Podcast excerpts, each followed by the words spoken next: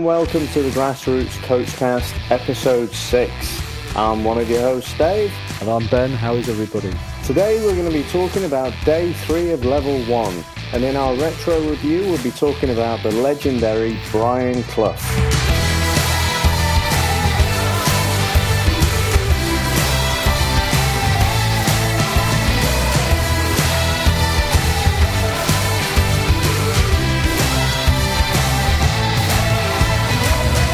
Okay, so Ben, how's it been going this week? Yeah, all right, mate. Not bad. Um, so we had training this week. Um, so I tried out a few few new practices. Um, it went reasonably well. It was focus was on defending and uh, overloading the defenders and um, seeing how they cope with that. So it was interesting. Um, on reflection, I think I made the pitch a bit too big, so it didn't it didn't kind of. I think they actually found it a bit too easy, bizarrely, um, but it but it kind of worked, and uh, I took quite a lot from it. Um, so, yeah, it, it, was mixed, I would say, but you know, it's all learning, and um, they responded pretty well. Um, but it was a bit it was a bit of a weird session because we had we had our official photos done this week. And we had kind of allocated slots. So there's something like 60 or 70 kids who are going to try and have this free for all, get all their pictures done. So mm-hmm. I actually had, I actually finished training early so we could all get our pictures done. Um, so yeah, we, the practice was good. Um, but yeah, on reflection, I do things a little bit differently, but yeah, it kind of worked, uh, which is good. Um, uh, and I'm going to go probably through it tomorrow with the tutor uh, it's the final day for me. So um, we've had a bit of homework this week, so that'll be one of the things I'll discuss with him. Um, mm-hmm. Yeah, not too bad actually. Um, we are due to have a game tomorrow. I'd be amazed if it's on. Mm. Um, Elijah had a game today, and we went we went along there, and um, got there. Thought, oh, well, obviously it's on because we've not heard otherwise. Yeah. Of course, pitch was rock hard. I mean, it was it was ridiculous and no opposition. So all of us have turned up, um, and there's no opposition there at all. And it got to sort of kick-off time, still no opposition. Sort of thinking, oh. yeah, I don't think it's on. It's not on, um, that, is it? No, and then the sort of manager turned up late. Actually, we were like, "Well, there's no opposition here." So he had to phone his wife, and he's like, I "Have I got any emails?" And he had this, he had this email saying, "Oh, the soccer school's off." They obviously do a soccer school at this venue um, for other kids, but they just mm-hmm. sent him that email. So there's obviously a generic email they send to every parent who's got a kid registered at that soccer school, I guess, and mm-hmm. that that was their cancellation email. So nothing from the manager to him, no personal text, nothing. Yeah, He he got this email after he left the house. So um, in the end, he phoned up, and he wasn't very happy. He left a bit of a grumpy voicemail. Um, so yeah, we so the kids had a run around for twenty minutes. Uh, Elijah, Elijah got filthy, got back in the car, came home, uh, froze. That, that was. Uh, it's been pretty cold, hasn't it? And uh, like you say, expecting it to freeze overnight. I think. Yeah. So, and of course, because I'm not around tomorrow, I've kind of I've already emailed the opposition manager for tomorrow and said, look, I'm not around. Can you phone Stu, my assistant, if um, mm-hmm. if it's off? But I've not had anything back. So I'm probably going to drop him a line first thing tomorrow before I leave and just say, look, uh, is it on? I doubt it will be, but we'll mm, yeah. So, um, so yeah, interesting morning. How was uh, you didn't have training? I guess did you today? So no, so did, I mean, just train. Was it? Was it? Were you able to train or not? So we, there, but no. So we we trained beforehand. Uh, we trained before the match, and then uh, went into the match today. Oh, so you did play? Yeah, but I was obviously at the at the course, so just had to check in. I was checking my phone when I could, um, and then just finding out after after it had all finished. But I, I can't remember if I'd said we were kind of experimenting with doing a, a bit of an extended warm up for training um, before the before the matches. But I, I I suspect it's not gone that well today just because of the weather. You know, it's, it's pretty freezing. Was, was, it on grass? Uh, it's a 3G pitch, this Oh, one. okay, fair enough. Yeah, yeah, yeah. How'd they get on? Uh, we got beat. Nice. so yeah, and we we we were down to our seven apparently today. So uh, a few few illnesses in the squad. So Oh, we no had subs. we basically had no no subs. So we were one 0 down in the first half, and then uh, everyone just ran out of steam. We had no subs, and then letting a few more goals in the in the second half. Yeah, that's tough actually. Even doing seven aside, it's tough. Yeah, it's, I mean it's a, it's a big pitch, isn't it? You know, it's Yeah. like you say, even seven aside from one end of the pitch to the other, it's it's a long way. But you know, it's all it's all learning, like you say. Just quick question. I mean, you you mentioned there about the training session that Mm. um, it was a bit too easy because there was more space. So I, I'd thought physically it was tougher. But is that because they had more time on the ball to control it and stuff? Yeah, I think so. I think um, I don't know. It's weird. On reflection, um, the attacking team found it easy to start with, and then they kind of. I, I introduced a few different things. So I put wide zones in, sort of part way through to progress it, and I said, you know, the attacking team have got to keep a player in each wide zone, um, and they actually found it harder doing that, which was interesting the, the defending team found it easier when they had play, when the players are out wide. Their decision making wasn't as good, and they found it a little bit easier. And they were pretty good actually at knowing when to sort of press the man, when to sort of hold their shape. And what was what was great about it was there was loads of communication, Mhm. and loads of organising amongst themselves, which I was really pleased with. Um, and funnily enough, the attacking guys, very little communication. Um, so it was quite an interesting exercise, even if it maybe didn't go as I possibly envisaged it going. I kind of took quite a lot from it, and I Mhm. sort of really reinforced which players I've got who find it a bit more difficult vocally to communicate. But I was really pleased with the defenders. It was brilliant the way they, you know, they were sort of really and by by instinct, two of them out of the four, I'd, it was like a six v four. Um, two of them are very vocal and very good at doing that sort of side of it, which was good. So, um, so yeah, there's a few things to take from it, but um, I think the fact the pitch was so big, I wanted it a bit more compact and a bit more of a challenge and a bit more almost frantic, if you like.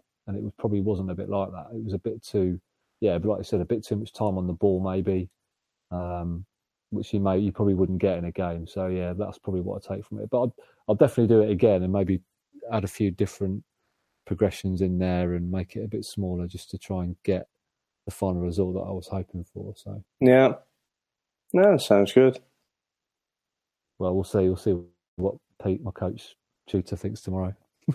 Yeah. Oh, well, I don't, know what you've done that for. I didn't get it. what are you doing? yeah, I'm sure that won't be the feedback. hopefully not.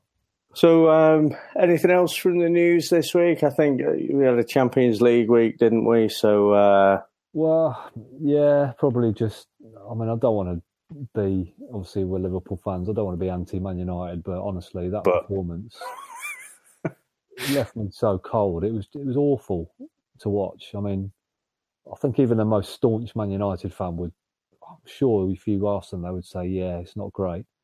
I mean, it's one thing playing like that if you you're trying to get the best out of the tools you've got, but if you spent the amount of money they've got and you got a 90 million pound player on the bench for whatever reason, whether he's fallen out, clash of egos, I don't know. But honestly, it was just so dull, and I don't.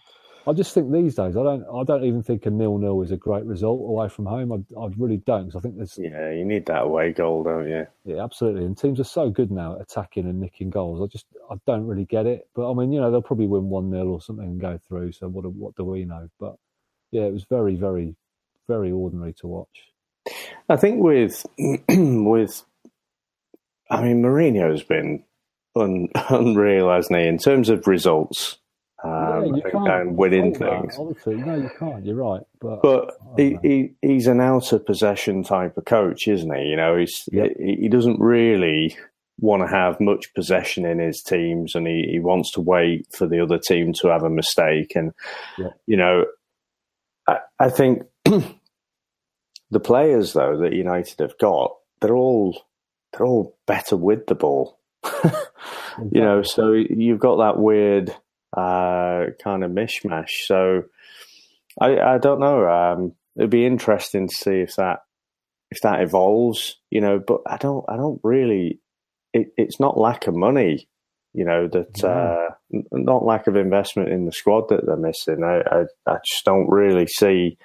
You know, there's a there's a strategy there. Uh, you know, a real way of uh, way of playing other other than you know hitting the teams on the break and um, yeah, you know, what I, waiting for them to I make a mistake. Yeah.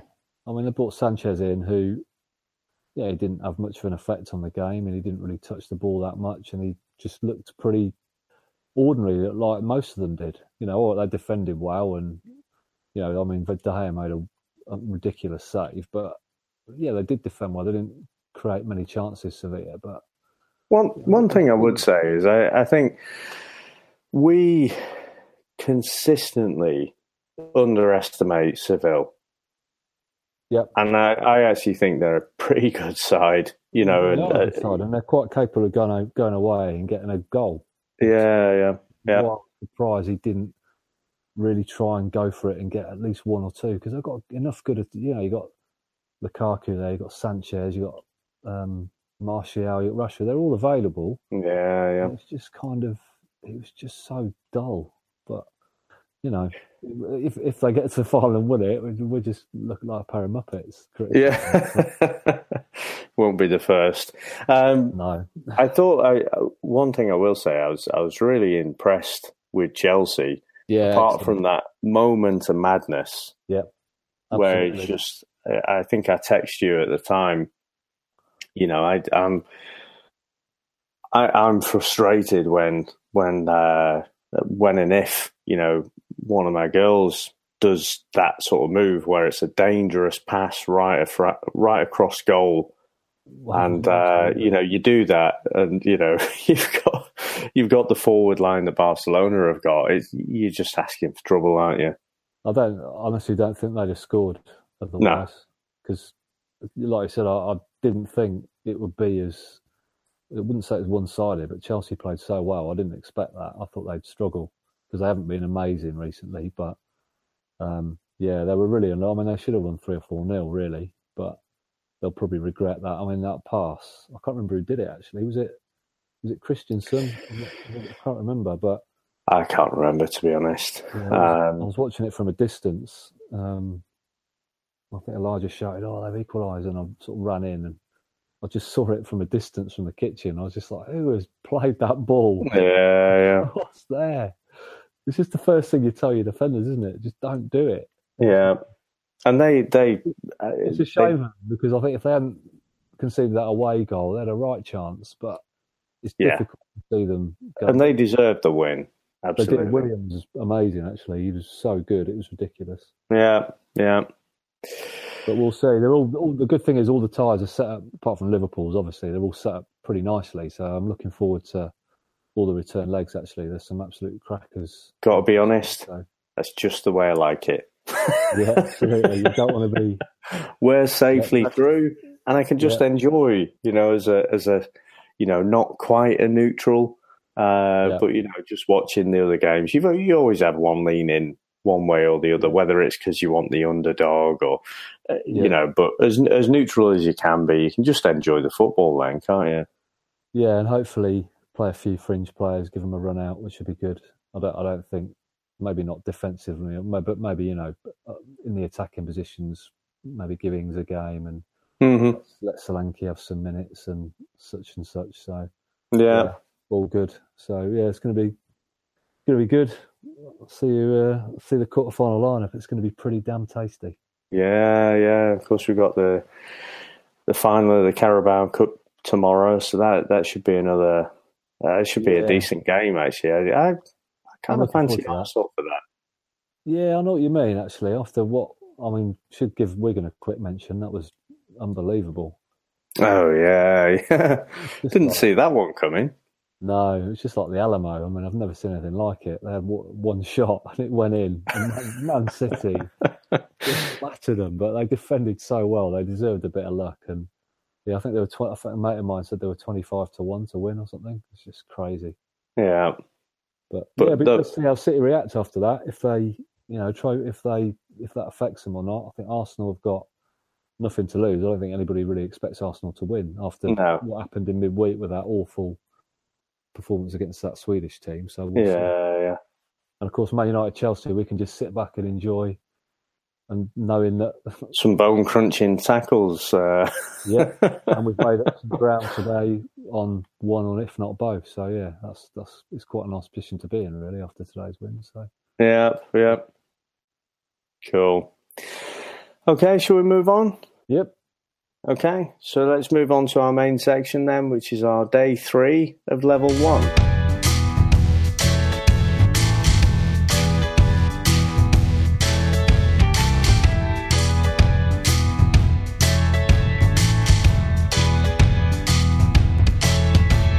Okay, so we'll start with yourself, Ben, as as we always do. so, go, you go. How did you go on, on your day three?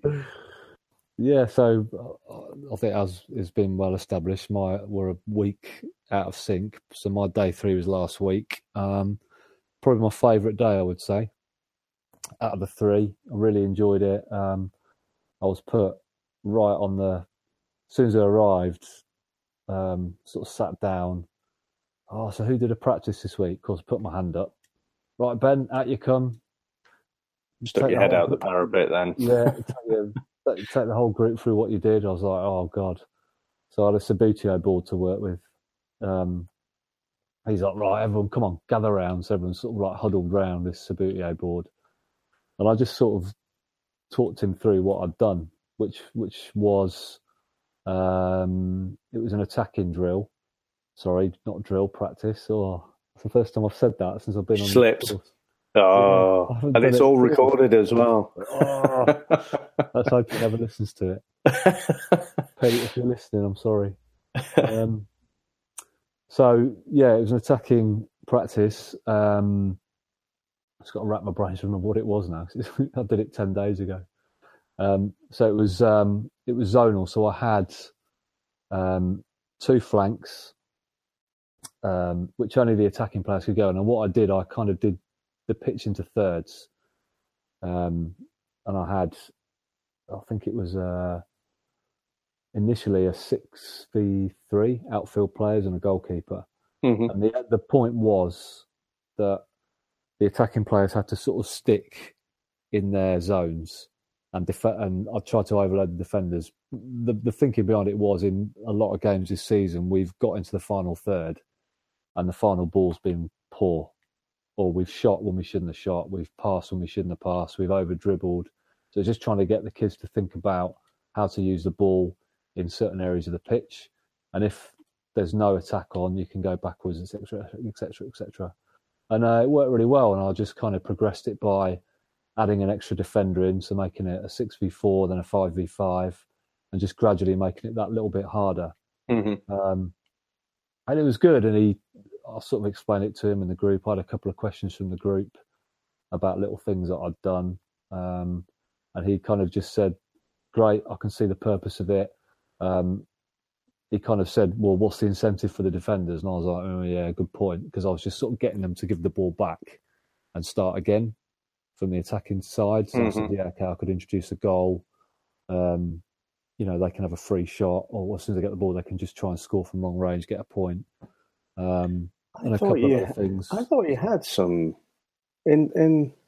I might be getting confused between the different ones you've sent me, but I, I, yeah, thought I did, you did, did, have. No, I did, but I didn't do it in the actual practice. Ah, right, okay. I was going to say I thought I saw some goals at the no, side. That, that's why, because he said to me, and I said, "Well, I was going to do."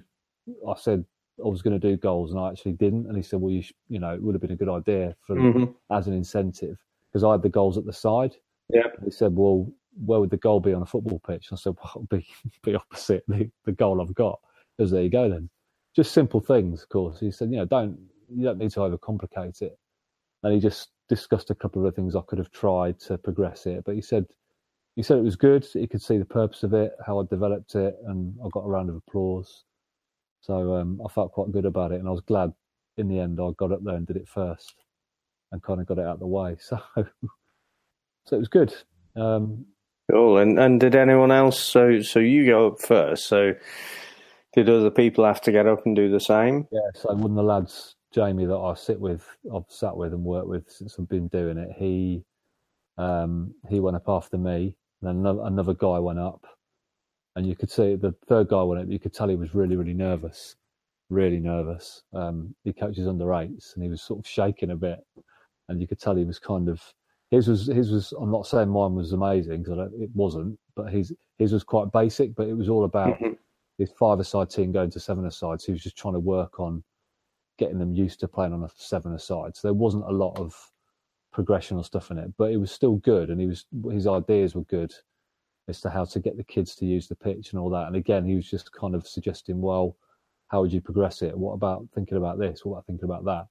And it's all you know, it's all good stuff and um, all quite valuable. So mm-hmm. three of us did that, and then two, he he got us to work in groups on our tables, and he said, right, take you can either take your practice you've discussed with me, which obviously we had, and add some progression to it. What would you do to develop it? And to those who hadn't done it, because there's a few there that have don't coach teams, so they wouldn't have taken a session. He said, right, come up with a, a sort of plan and how you progress it. So mm-hmm. then he got two guys from one table to actually go out on the grass with us and deliver a session. Um, or a practice and develop a little bit, which a couple of the guys did, and we all sort of joined in and they directed us and instructed us what we were doing. And this is all still in the morning. Yeah, yeah, this is all in the morning. Okay. Um, and it was good. They were again quite simple, but the way they progressed was quite nice.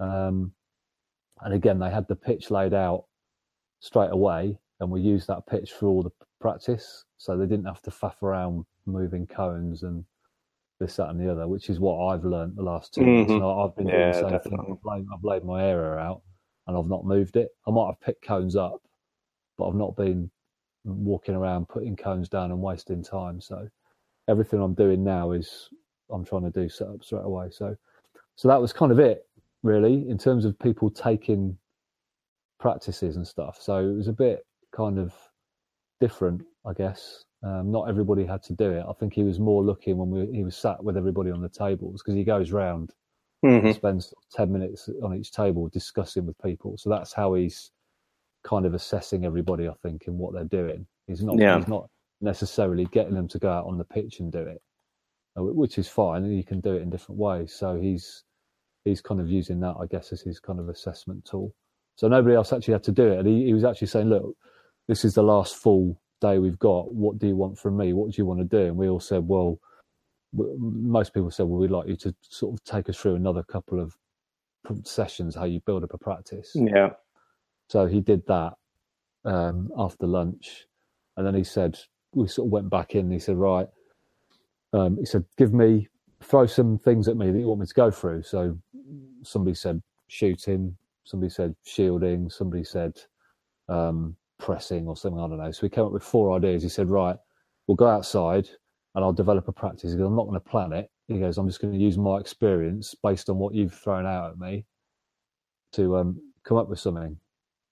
So, yeah, was, we did that. It was really clever. He just kind of he put two goals up and he set out a pitch. Um, and he we initially started with a shooting exercise, and then he introduced right. You can't have a shot if the ball's played into you. You've got to shield the ball before you either lay it off or have a shot. Then he was saying, right, you can't have a shot till you've had minimum of two touches, no more than five or something. So you could have mm-hmm. four touches. So yeah. little, little, tiny things like that. And he said, right, here's two wide zones. If you go in the wide zone, um, you can't be tackled. Then you've got to play it into somebody, and all these little things. So he, he got all these things we'd suggested in this one practice, just and he linked them all together. And it's yeah you know, it's not rocket science, but it's still clever the way he does it. Um, and you're sort of a bit envious, going, "Oh God, I wouldn't have thought of those things," you know. But It's almost like a party trick, though, isn't it? I was saying last week about the uh, stand-up comedians, and you know, being able to retrieve loads of different things based on experience. Like, well, that's what he said again, and he said, I, I think I mentioned it in last week's recording, where he just said, you know, I'm just using my experience because you guys haven't got that yet, but you will get it. He said, over time, these are he goes, these are things I've I've used over the years, and you know, he's obviously got them all tucked away in his brain. So as soon as he hears shooting, he can draw on probably six, seven, eight, ten different things he can try. Um, mm-hmm. And it's probably it's probably very very easy, but yeah, your stand-up comedian analogy is probably spot on. I think. Um, so it was good. So we just did that. It was just more after what we could get out of him, really. And I was quite keen on um, things to um, because I've got a couple, well, one in particular who doesn't integrate as well with the others, I don't think. And I said, you know, have you got any tips and this, that, and the other to um, get them involved a bit more? And he came up with a couple of very simple games, like four, four guys, four kids, put your arms around each other's shoulders and make a circle, put a put a bib down the back of somebody's shorts, and you've got to stop one other guy from grabbing that bib. So, mm-hmm. so you're just moving around in a group and trying to stop this other guy from grabbing the bib. It's dead simple, but and of course it's quite a laugh because everyone's sort of having a bit of a chuckle about it. And he said that's a really good one. He said he said try and focus on give the bib to the put the bib in the shorts of the kid who's a bit more withdrawn and make him the center of attention. And you know, yeah, you kept it off him, put his arm up, mm-hmm. big him up, and all that. It's a really simple thing. Yeah, yeah. Um, which is quite cool. And then and then a few few of the people wanted to talk about how to control people when they're misbehaving, which is quite interesting. um, and again, he, he, he said what, one thing he does, which I thought was quite cool and clever. He said he gets um, at the start of a practice if he thinks there's kids who might play up or whatever, or just general rules at the start of his season or whatever. He says, "I get the kids to set the rules." So he says, "You come up with three rules between you all, and I'll come up with three rules." So he says, you know, if they come up with rules as well, like, you know, no talking, he said, they've set the rules. They're buying into it by setting them themselves. And then you sort of, rather than if somebody's misbehaving, you say, oh, and you ask the group, you say, right, well, who's, what's so and so doing? Do you think that's, that's not mm-hmm. we agreed? Oh, yeah. This. Well, how do you think we should deal with that? You know, and you, he said, just, just involve them. Don't just stand there dictating to them. He says, everybody's different. You can try different stuff. He goes, that's one that I try. And he said, then you get the kid who's misbehaving has to just follow you around. So well, as you're moving around the pitch or you're coaching, he said they have to stay next to you. But he said, then, then, you know, then start asking them questions about, well, what can you see? You know, what's what can you see is going on here? Do you think this is good? What's bad? He says, and then he says, what you'll find is they'll they'll soon pack it in. So yeah, to put him in. I, I did think about doing that this week, but they were pretty well behaved, my lot, so I couldn't really I couldn't really didn't really need to do any keep, of that. Keep that one in your back pocket for, uh, the, for another day. It's in it's in the so I'm slowly building up my what's that phrase? There's a film, and it's like your I don't know. You, there's like a it's not memory box, but I can't I can't remember. Um, but it's like your mental something palace, your mind palace or something. I can't remember what film that's from. But Pass. It, you've got you've got like your mind palace, and it's your secret mind palace in your head of where you store everything and you compartmentalize everything. So, all right, okay. Yeah, I'm trying. I'm trying to sort of mentally do that. So, um, so yeah, it was a good day. Um, that was kind of where we got to, and then he just gave us. Well, I've been fretting about this a bit tonight. He said, "I've written down that he said develop or come up with six sessions for next week," and I thought, "Wow." Well, well, yeah, and I thought, one each. Is that six sessions so there's going to be, I don't know, what's six times 18? Six. Yeah, um, it must be one well, that's what between I thought, the tables. Yeah, so I've done, I've come up with two. I've done the one I did this week, and I've got another one that I've just jotted down some ideas that I'm going to try. Um, so I've got two kind of full sessions if he asks, but I haven't done six. I thought I can't do six. I struggle with one a week, let alone yeah. doing six. I mean, so we'll see how that goes. And I think, yeah, then we're just going to try and get our book signed off tomorrow. So, so um, yeah, so all good. So the the, the bulk of it has been broken, and uh, we're on the final stretch now. So it'd be good to have the Sundays back. As much as I've enjoyed it, and it's been yeah, I know what you're saying. Definitely fantastic. I've, it's been a great a great thing to do, and I'd I'd recommend any coach at any level should do it because you learn so much. Even if you're just doing little, a little league team down the park, even if you get nothing more out of it than how you should deal with the kids, yeah, tips and tricks even if you don't want to plan a massive session, I think there's so much that comes out of it. It's it's amazing. But yeah, I'll be glad to glad to finally finish and get it all signed off. So hopefully we'll we'll sign the book tomorrow. So um so fresh from fresh fresh off the boat from today. How was how was it? Yeah, so so ours was good. I, I I think yours and yours and mine consistently do seem to be quite different. So so I think my my third day was very much like uh, day one and two, only we focused on the on the extend part. So I talked last week about that whole build, develop, extend, and yep. you're you're working on a particular thing. And so day one had been all around the build activity. Day two had been around the develop, and today we were working on the extend. So you're really getting more. You're you're almost at match conditions then. Yeah. And uh, but but actually, I mean, b- before before I get into the into the meat of it, one of one of the things I found interesting. So I got there just in time again. so just got how it down to a, how far the drive? Uh, it's just over half an hour. It's about thirty-five minutes or something. Oh, so it's just similar similar journeys, I think. Yeah, so I I'd aimed to sort of get out of the house about quarter past eight, but didn't quite do that. So, so ended up cutting it a bit fine.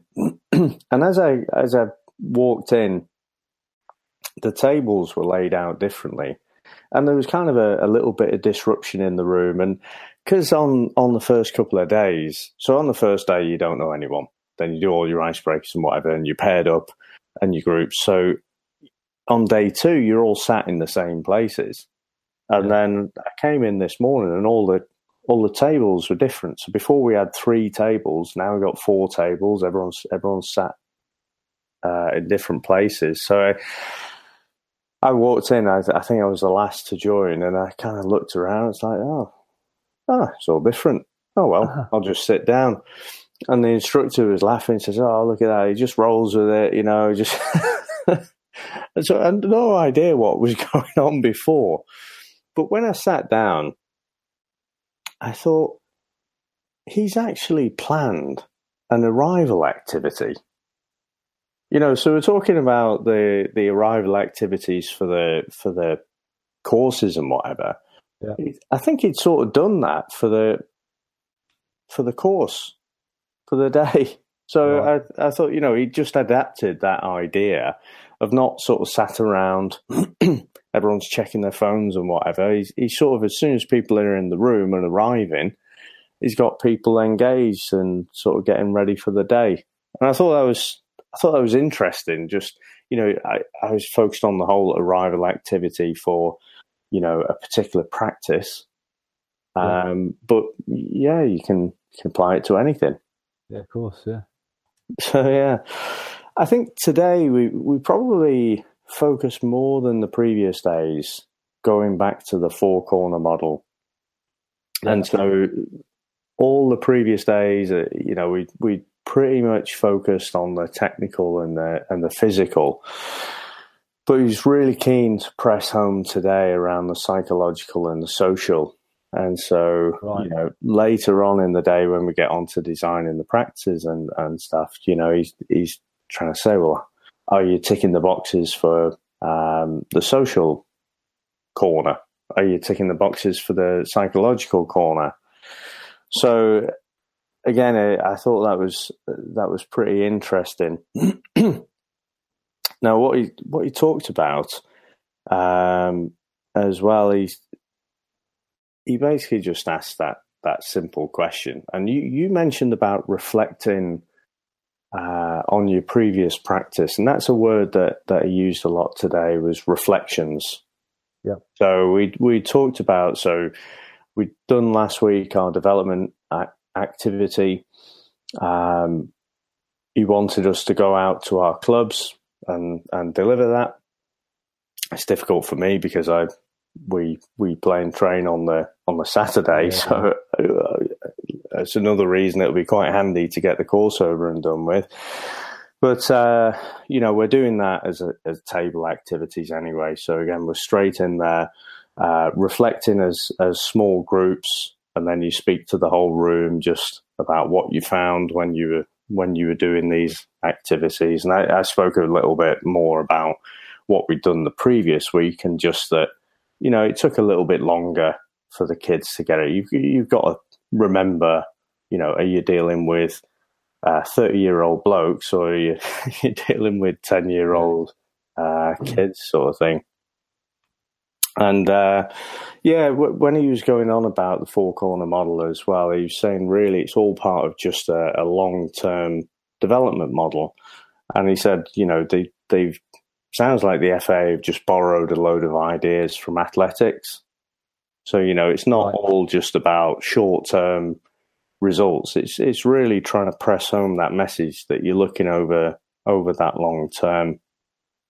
Yeah, and uh, and ultimately within the within the kids encourage that growth mindset as well you know part of that psychological so you know if you're doing something you, use an example if you've done um, got a kid and he's, he's, managed to do 10 kick-ups or something like that say oh brilliant what does 12 look like yeah see if you can do 12 you know and just always just be pushing them uh, more and more. And he, he used used a, a, a well three words, I guess, um, to categorize who who you'll typically have in your in your team. So he talked about your your players who are forging ahead, you know, your, yeah, your yeah, star yeah. players, and then he said you've got your copers, you know, so they're just just they are doing okay, and then you've got your strivers, you know, the ones who are who are trying to get uh, better and you know get up to a, at least coping. Yeah, and uh, I, th- I thought that was again interesting. Just just a simple little framework to just think of uh, the different levels uh, that your team are at at any particular time. Yeah, I filled that all out last week. Actually, we discussed that last week.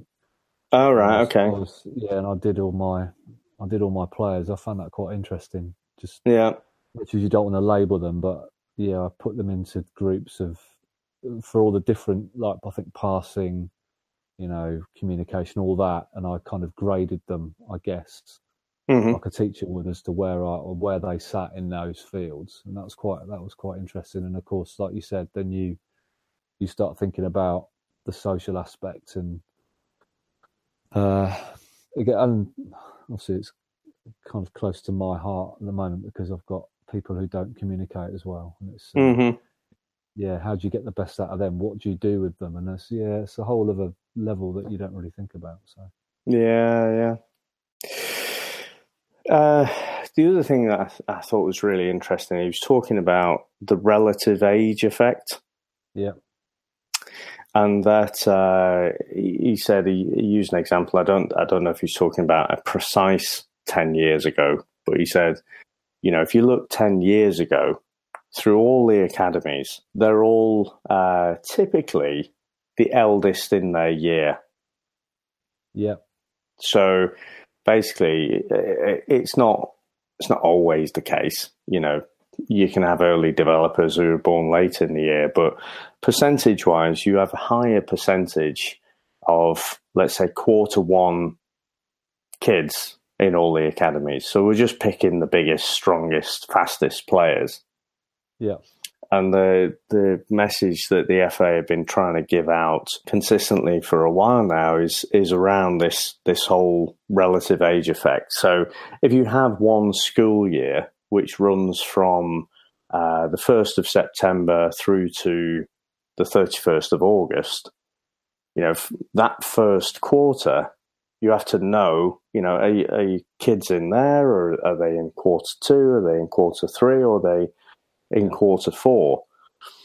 And he said that uh, statistically, if you look at the uh, the players who have the most appearances, you know, so when they they break into the professional game, have a good career there, um, they're actually mostly quarter four kids, or were quarter four kids. But you know, when they were born, uh, they were in quarter four, which I thought was pretty pretty amazing, to be honest. so at a young age, we reward uh, the eldest, the biggest, the fastest, the strongest. But then when you get to a point, the other guys, I, I guess you'd say, because they are younger, smaller, they, they're having to focus a lot more on their technique. Uh, yeah. You'd say they possibly are the strivers at that stage. But when it all balances out physically, you know, they're in a in a better position. So, you know, and I, I sort of picked him up. I was, I was pressing him on a bit, saying, right, how long ago have we changed this? So, you know, you said 10 years ago. Well, when did we start this new philosophy? And I, he sort of, uh, you know, when he sort of, people sort of smile and then they scratch their chin a bit, you know, as if to say, well, you know, that's kind of a, a hard question. So, at the end of the day, it's the Premier League clubs who really own that that process, isn't it? Yep. And they can either adopt it or not adopt it. So the FA are yep. promoting and evangelizing about the message, but you know it's up to the clubs who who are ultimately businesses uh, whether they whether they do that. But you said uh, you know a lot of the clubs are doing it now. Um, yeah. he said you do you do still get um, some clubs and you go to the academies and all all the kids are just massive. um, and I, I, won't I won't name any, but uh, you can probably guess who some of them are. yeah. So yeah, I, I, this was all again in, in that first kind of uh, first hour and a half, two hours, just going through all that and like I say, we we had the usual group activities where uh, we're taking those four corners. So again, we had four tables. Um, actually, that's why we moved the tables. Yeah. um, so each table worked on a particular corner. You know, yeah. so we what we we were on the physical table. So what you had to do was basically try and list out a load of attributes that you thought, you know, what did that mean? You know, general fitness, yeah. speed, power, all this sort of thing.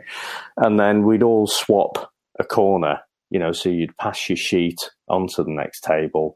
And then, you know, you've already got a load of things. And then the trick is, you know, you need to find out, okay, they put a load of stuff on, but we need to find some new stuff, you know. Yeah, so we got we got to have a go at all four corners. So that that was a nice little activity again, just to get you thinking and then uh, you know we had to to rank those. You know, what's the top three, and present that to the group. So all kind of very interactive and uh, engaging workshop type of uh, type of session there. And then uh, this is where ours kind of differs. So, like the previous days, he, he took us out onto the pitch, and it was shockingly cold. you know, oh, it's a three G pitch, so you know it wasn't too bad, um, but just real icy wind. um, yep. And, you know, again, he, he just put together a really nice practice. Again, this is an extend practice. So, you know, it was almost like a, uh, a little game, except he was just layering on these rules. So I think we started off initially with uh, with the thirds, and then you could only have one defender and attacker in one th- one end of the pitch. Yeah. Same on the other end of the pitch. Then you had some midfielders in the middle, and we um, we were I think we were evenly balanced. And then he, he sort of overloaded, overloaded and underloaded uh, on on a few of the practices. And you, you comment on the um, the goals at the side before. I, I, I thought I'd wait till I got to this bit till I mention it. So yeah. he did that for us. So uh, at one point, like I was in, I was overloaded uh, on the defensive side, or is it underloaded? It's probably underloaded. So the the opposite team were overloading me, um, and we had uh, the little side goals, if you like, or just side oh, cones, and because it's not an eleven-a-side pitch. So the the idea was if I could get a tackle in, I'd try and you know hit it out to the to the side there and get it get it into the goal. Now he said, "Well, what does that translate to?" And it's like, "Well, I don't know really." you know?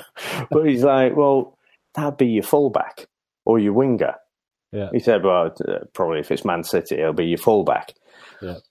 And I thought, "Oh yeah, that's that's why." Because I'll be honest, I thought the whole side goals thing was a bit of a uh, just something to reward defenders with. You know, give them a point of being there other than just tackling it and booting the ball away. Yeah. But actually, and when we were playing it, it, it made sense to pass it out there because yeah. that's where your outlet is. So I mean, the goals weren't perfectly square on. You know, it was a, it, it, was at an angle, so you could imagine, so you know, a fullback running onto that pass or something. Yeah. So yeah, it was like good that. fun. That's quite clever. Again, yeah. it's not even rocket science, but it's it's all of these things are just you know none of them are rocket science. There's a lot, you know, there's a yeah. lot to remember. Yeah. Um, but yeah, no, it was, it was really good. Excellent. It's, funny what you said when you said about the keepy uppies. I just remembered from Thursday. I um sort of for the arrival activity, I had them dribbling across the pitch widthwise with a ball mm-hmm. each, and I said, right, when you, I want you outside of your right foot, one way across, outside of your left the other way.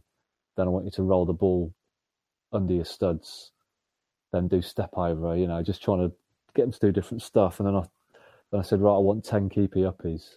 Mm-hmm. Um, so of course they're all doing that and booting the ball over the place.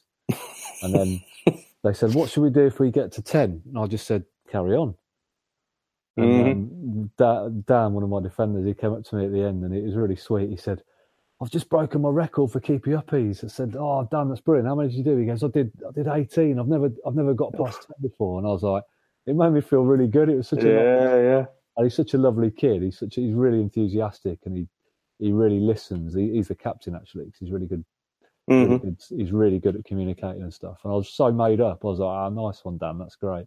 Yeah, yeah. I got a nice little buzz from that. It was brilliant. So, um, if if you were my instructor, he, would probably said, "Brilliant." What does twenty look like? yeah, I kind of that's the only thing I forgot. Well, I sort of said, "Keep going." I said, "Don't just stop at ten. Just carry on." So, um, yeah, so that was good. Yeah, yeah. But um, I tell you what else was funny. I, I, I mean, I, I, I, don't, I don't know why I didn't have a great night's sleep last night, but in in the playing session, you know, because you've still got that player pride as well. You, are not just learning about the coaching. I, I, I didn't, I wasn't really on top form today in the morning session. Right, probably just like half asleep. But you know, I still I, I always put hundred percent effort in. And it was absolutely freezing. And I've got to say, it's been a few years now since I've had, had a good solid ball in the face oh, when it's absolutely freezing. oh, I don't know what's worse, that or on your inner thigh. Oh, the the inner thigh was always. I, I, think the inner thigh is possibly worse. Oh, um, but yeah, it was, it was like, you're right. Uh, yeah, yeah, it's fine. It's fine. Meanwhile, you're like, you know, your side oh, your face is on fire. Yeah. oh man, that sucks. Yeah, well, I mean, it's all right now, but uh, you just feel stupid on the inner thigh. You know that is pain, but you know a ball in the face. It, it's yeah, there's a pride comedy for everyone else as well, isn't it? The pain and, and also it's embarrassing. Exactly. Yeah, yeah, yeah.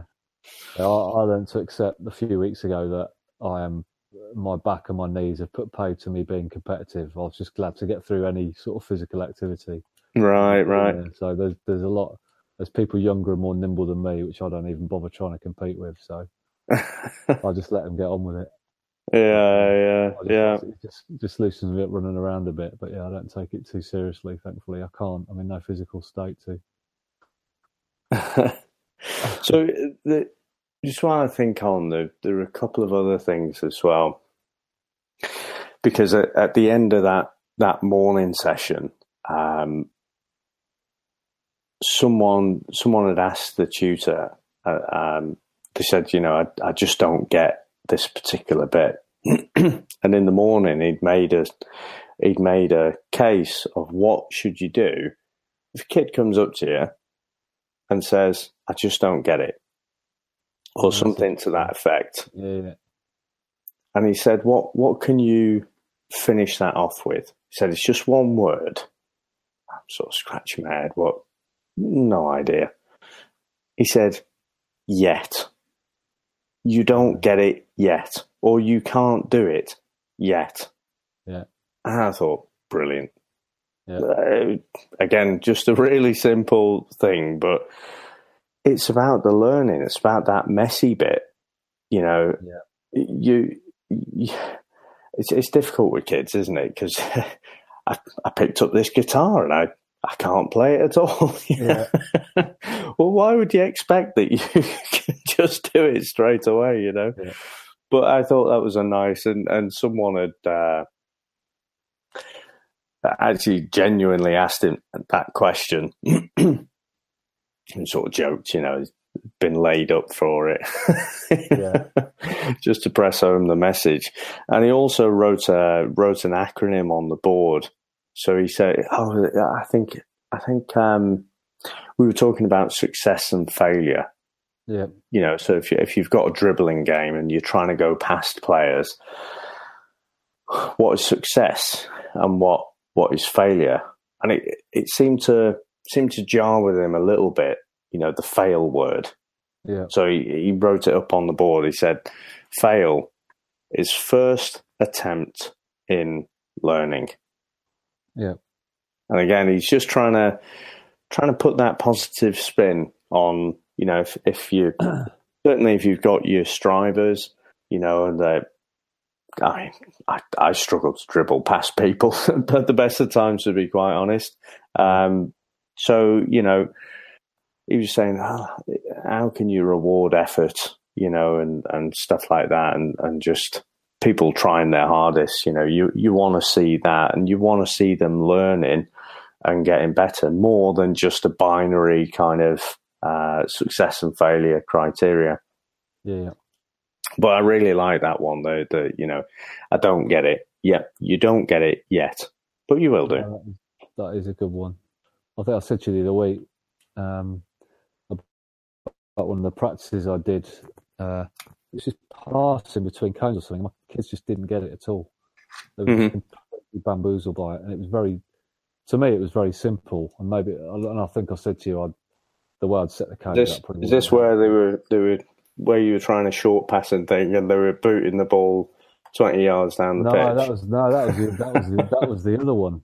All right, That okay. was, that was just because they couldn't, they weren't weighting their pass correctly. They knew what they were doing, but no. Oh, was right, just, okay. Just, Yeah, yeah. Just, part, just literally passing between cones in pairs, but the wild them a bit, but they just genuinely did not get what they had to do. It was it was bizarre. Even the cones that I'd laid out weren't that confusing, but they just completely. And that's what I thought. Well, yeah, you've got to sort of put yourself in their shoes, I suppose, Mhm. at times, and go. They're not going to get it. Um, so I'm quite conscious of that now, and I do try and make. You know, I've, I've started saying to them when I've shown them something. I said, right, is there anything you don't understand about it? Um, which I did. I did on Thursday. Set out what we were doing for this practice, and I said, right, is there anything you don't understand? You know, you've got zones. You guys are doing this. You guys are doing that. Does anybody not understand? And they were like, no, no, it's fine. So, and you know, they did get it, so we got on with it. But yeah, it's um, yeah, it's an interesting point. Yeah, I, I don't know quite what an open question would be, but maybe I have a think because that's a closed question, isn't it? Yeah, Do you, you know? There's only a yes no answer to that, and most people, whether they understand it or not, are going to go no.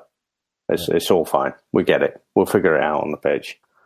yeah, I wonder if there's a there's an open type question. So so tell tell me how how we're going to do it, or you know something like that maybe.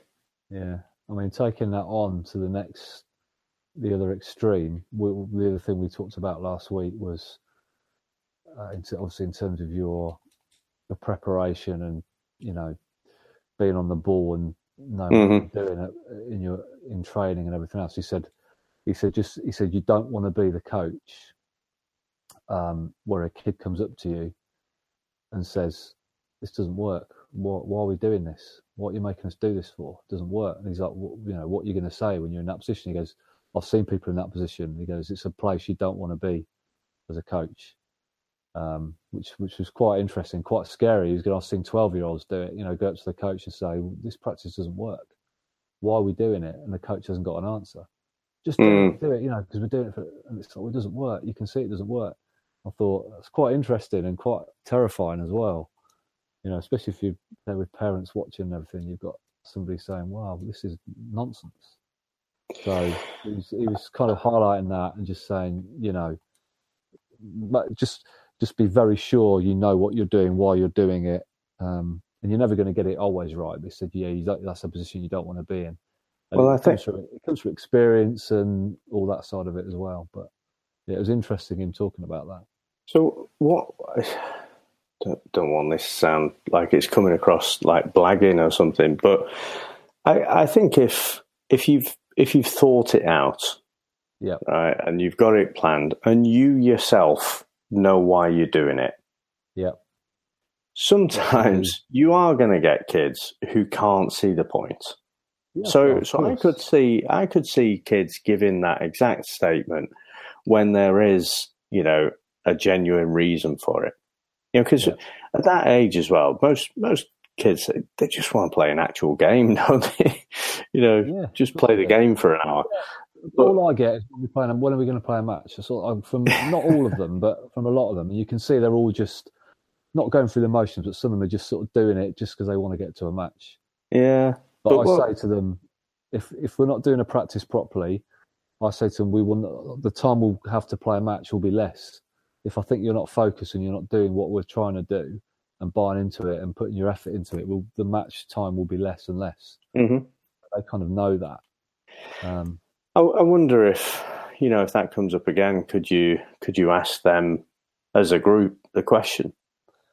I do ask them after every mm-hmm. every practice. And I didn't used to, but mm-hmm. obviously since we started doing this course, yeah, I yeah. do. So I, I've started saying at the end of each one, right? Why have we done that? Yeah. Did you A, did you enjoy it? B, why are we doing it? What are we trying to get out of it? And I'll get them to tell me. Mm-hmm. Um, and you know, they, and they give good answers. Whether they have hundred percent felt that or not, I don't know. But I can only go by what they're saying. But I do try and get their perspective on it because obviously they're the ones who are doing it and they're the ones who are hopefully going to benefit from it. So I want them to to take something from it. So I do ask rather than just go right. We've done it. Let's move on. It's kind of right. What did you get out of that? Did you enjoy yeah, it? Yeah, yeah, Doing it. So I think that's really important as well. It, it absolutely is. You know, just just in terms of that learning for them. Yeah. You know, and uh, getting them thinking. Absolutely. So, in terms of the the afternoon, then uh, was it mostly classroom stuff? Then I, think you said yeah, pretty much. I mean, we didn't go out much in the afternoon. We went out for a little bit, and then it was just discussing.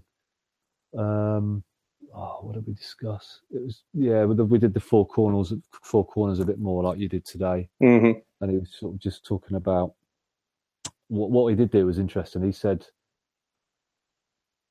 we had four, we had four, one, two, yeah, four tables, and he gave two tables um, Messi and two of us Gascoigne ironically enough, after the other week. Nice.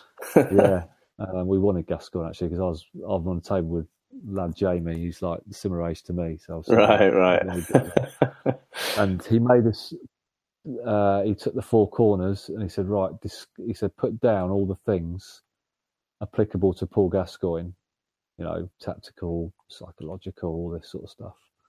Um, so that was the exercise, and the other two tables did Lionel Messi and it was really interesting. Um, good and good and but we mostly did good stuff. We probably could have done not so good stuff as well. But yeah, we you know we put down his skill and you know physically he was bit of a specimen, but he had a lot of pace and he was very skillful and psychologically he was good because he could just entice players in and go past them and people didn't know whether to tackle him or double man mark him and now, all this sort of stuff. What what did you put in the social corner? We put we put he was we actually we were and his extracurricular activities probably hindered his career a bit. Um, but we also put he was he had a positive effect on his teammates because he was such a mm. joker. Yeah, yeah. To alleviate tension and stress and all that sort of stuff. Um, and he was sort of, it was, so it was, it was interesting. And he's kind of, he was like, well, who's the better player? He's like, well, you can't, you can't compare them. You know, did, and somebody, somebody did that, um, somebody said that immortal phrase, God given talent. And he was like, did he really? Did it, was he really, did what? Did he come out of the womb kicking doing this? Was it God given talent? Was it, wow, yeah. I mean, some people, it's like, why? How did he know he was a good footballer? Well, he used to play when he was a kid. What did he do? Well, he, he played football every minute of the day. Yeah, so yeah. Do you think he worked hard as well? Well, yeah, yeah, but he was just more talented. How do you know? You know, it was very interesting because we all go, "Oh, he's a natural talent." You're like, well, is he, or is he just worked so hard that he's become so adept? What? And he, and he said, "Why have all the Brazilians got all these skillful, amazing players? Were they all born with God-given talent, or is it because yeah, yeah as soon as they're two, three, whatever, they get a tennis ball and go and kick it against the wall or go on the beat or, you know, all these things. Um, so it was quite interesting, but yeah, it, it was, it was very interesting trying to not categorize, but pick out all the different facets of his whole being, I suppose, and yeah. put them into those little brackets. And it just made you think about those aspects of a player and, you know, that whole psychological level, especially. I mean, the, the tactical and physical stuff I find a bit easier to sort of bracket, categorize, think about. The oh, social absolutely is a yeah. lot harder. Yeah. Again, I was talking about this player in my team about how he does. He's a bit different in terms of how he mixes with the rest of the players. Mm-hmm. Whole, obviously, there's a lot of social aspects in that. There's probably psychological stuff going on there as well, and um, so that that was quite an interesting one. But yeah, it's um, yeah, it's a whole other level, isn't it, of stuff that you kind of got to think about when you're yeah dealing with players. It's it's funny, you know. I a few years ago now, I I'd, I I was for the company I was working for at the time. I was kind of, I was trying to come up with a set of attributes that made a perfect consultant for us for who we were trying to hire. Yeah. And I actually I had, I had loads of um, loads of different attributes, but I actually ended up with uh, four quadrants. Now, it, it, just so happened that the uh, the best PowerPoint template was a was a circle with the four quadrants, so it wasn't exactly like the the uh, the FA four corner model, but yeah. it, it it's exactly the same. Just uh, that idea of from a you know, that 10,000 foot view, looking at a whole person and trying to, trying to come up with a framework of what, what are the different attributes and where do they sit. Yeah. And, uh, like you say, the, the technical and tactical, the physical, those are easy. And, yeah. and you can usually measure those pretty well, can't you? Whereas the psychological and the social, that's, that's a bit harder. Um, yep to really nail, but I think it's a good thing to to have them there. And you know, again, looking at that that relative age effect. You know, if you've yeah. got got a player who's physically uh, maybe maybe you've got an actual ten year old, and maybe physically they're like a twelve year old. Yeah, but psychologically they might be you know a nine year old so yeah, we, that's exactly what he discussed with us last week. That those that very same thing. Right. Okay. Yeah. Exactly the same thing. Um, yeah, you've got the most physical, amazing specimen. Who I mean, we, funny enough, we played a team the other week, and their striker. I swear to God, I said to Stu, I said, he, looks about sixteen. Honestly, he was enormous. I've never, we'd not come across any player in any other team that's and he, and he really was huge. Yeah. Not, not like fat, but just massive. Like and a bloke. Have, you said he was. If you'd looked at him cold, you'd have said, "Oh, he's 15." Yeah, yeah, 14, yeah. 15, easy. Mhm. And it was.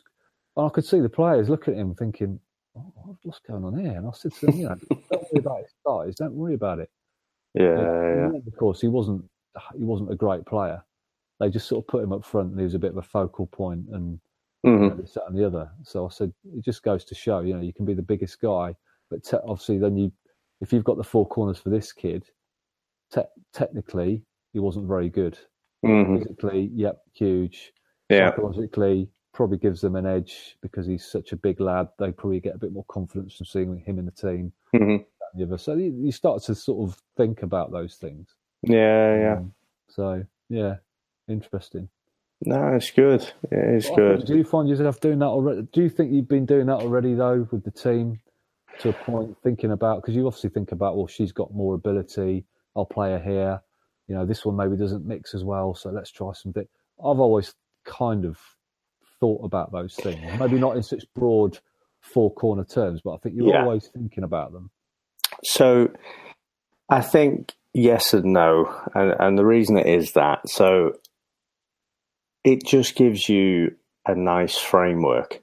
It, Yeah. It's like any of these psychological type uh, things. So, so you know, you had, uh, oh, what is it? the three, was it Freud who had the three ego states? And he was talking Oh, about, you, you know, the, going above um, beyond me there, mate.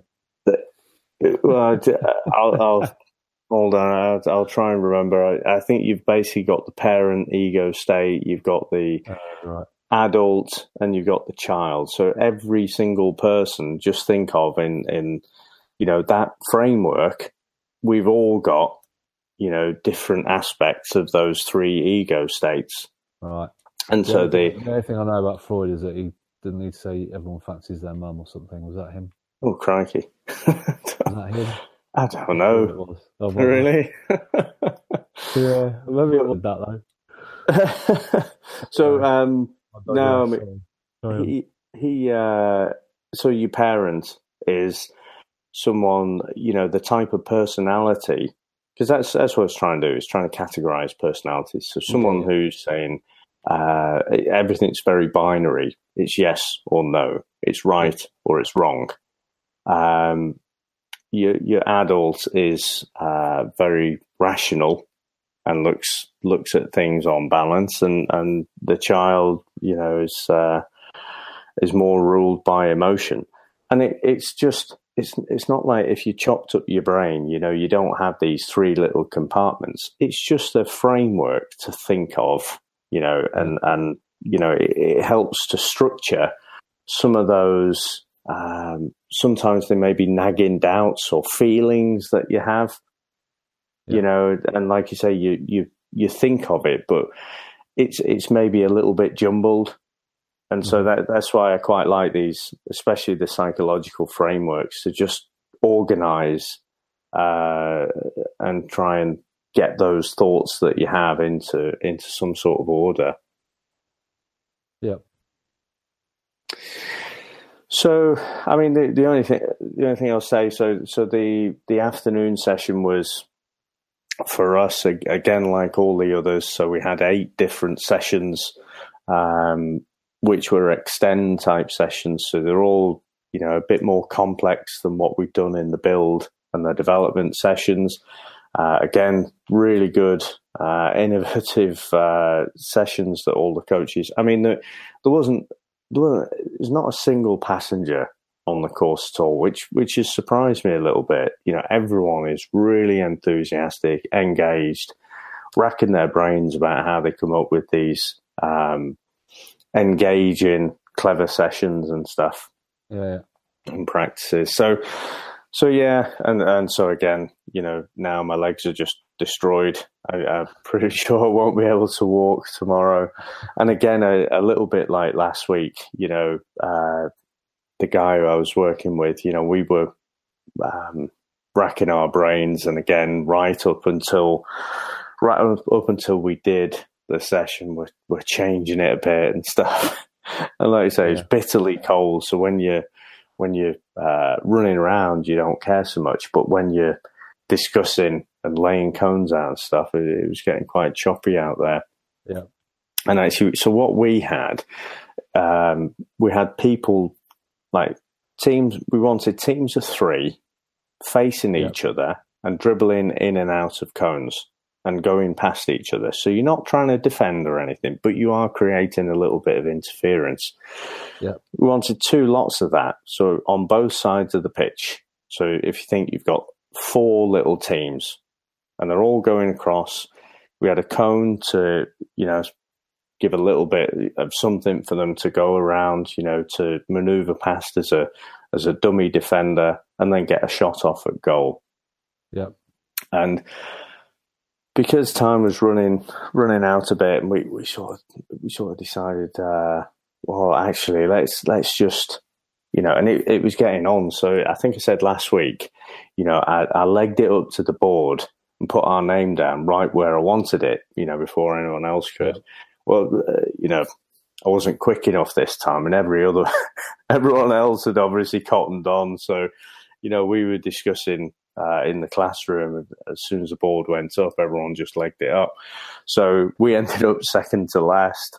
So um, so everyone's shattered. So it's just like, oh, let's let's just have let's simplify it. We'll just have the two teams, and then you're dribbling through, and then you get your shot off away and goal. And then we just made it a bit more complex. So you know, we had a defender, we had our little side goals there as well.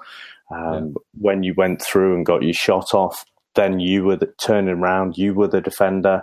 You know, so it, it built up a, a little bit, and the instructor said, "How about having you know uh, the guys going opposite ways to each other?" So exactly what we were going to do, but you know, because it was running late in the day, we just decided not to. So, Yeah. So I just said, "Oh, we we were thinking of that, but you know, we decided to, to just manage the the guys physically." Yeah. And, that's, you know, that's the one thing that I'd have probably liked a bit more out of mine, just a bit more, maybe working with different people uh, mhm. on coming up with stuff and actually going out and doing it. We haven't done a lot of that. Um, the guy I work with is, I've been sitting with, is really, he's a really good guy actually, and I Mhm. really enjoy. He's a really good laugh, and we got on really well. Um, but it would have been, I think my group's a bit, they sound a bit different to yours. They're they're a bit more. I mean, how many of you? How many have you got on yours? So I'm sure we started with 18, but it's, it was 16 today. Okay, so about a similar number. Mhm. Are they? Are they all? Do they all coach a team? All of them? Uh, most there, there's a there's one one young lad in particular who, who doesn't coach. Um, there's a there's a guy who coaches. Uh, he does like after school clubs, so he doesn't Right. he doesn't do a team, but he has he does like the after school clubs. But Right, apart from that, I mean, uh, everyone pretty much coaches a, a team. Either they're the head coach or the assistant coach. Okay. Because I've got, yeah, we've got quite a, not quite a few, but I would say four or five who don't coach at the moment and have never coached, but but but are either going into it or want to go into it, and a few who this is the first year of coaching. That's interesting. No, it is, and I think it's made our groups a bit. There's some we all have a really good laugh and everyone mucks in, but I think there's there's a some people are a bit more reserved, I suppose, Mhm. a a little bit, not massively, but Yeah.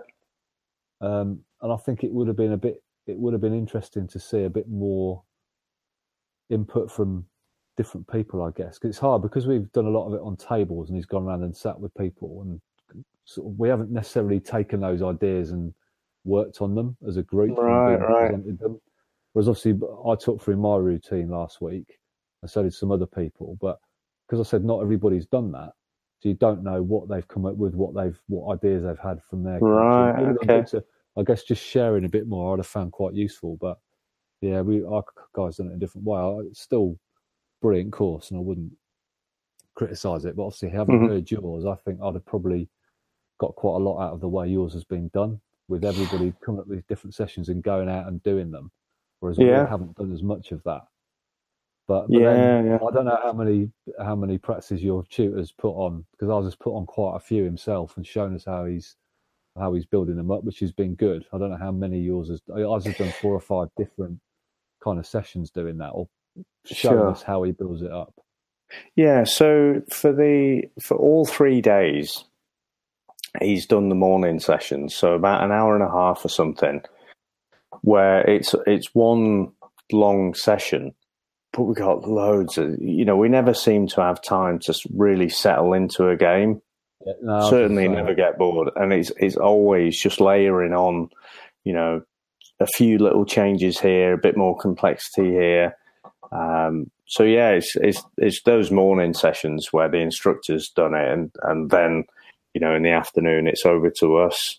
Yeah. But um, you know, I've uh, the the the the things that the instructor's done have, have been brilliant. You know, and great for ideas. But I must admit, you know, taking part and seeing the other coaches and what they've come up with is probably as useful. No, exactly. That's what I'm saying. And we haven't Yeah. really, apart from last week when we had two guys take, and they were they were good. You know, they Mhm. were quite simple. But he said, you know, it's a good practice, and we Yeah. we haven't had enough of that. I don't think, which would have been interesting. But you know, it's you know not. We've still learned so much. It's not. It just I'd have just been good to tap into other because that's one of the things I said right at the start. He said, "What do you want to get out of the course?" One of the first things we did when we started the whole thing Mhm. and I said learning ideas from other coaches was one of the things I actually wrote down. Um, and I wouldn't, I wouldn't say I've really, ta- apart from Jamie, who I sit with, who's who's Yeah, exchanged ideas. I wouldn't say I've, and obviously seeing other people have discussed things in the classroom and said, "Oh yeah, well we've come up with this practice, blah blah blah," but it's not the same as taking a whole session. Yeah, yeah. So that would be the one, not criticism, but the one thing I would have said as feedback. Yeah. One of the things that, that he said we're going to do on the on the last day. So we we obviously all have to fill out our books. Yeah. I, I think I've got plenty of work to do there, so I'm going to be scribbling down through scribbling down through the week. You know- frantically finishing mine tonight, actually. Yeah. I'll So, um, most of it. But he said, you know, once you've got, he said, now you've got your three practices. You've got your build, you've got your develop, and you've got your um, your extend. So you just need to write those up. And next next week, we'll all write those on a on a big piece of flip flip chart paper. and he said, just take a picture of them all, and you'll all walk away with eight different sessions. You know, Yeah, so. Yeah.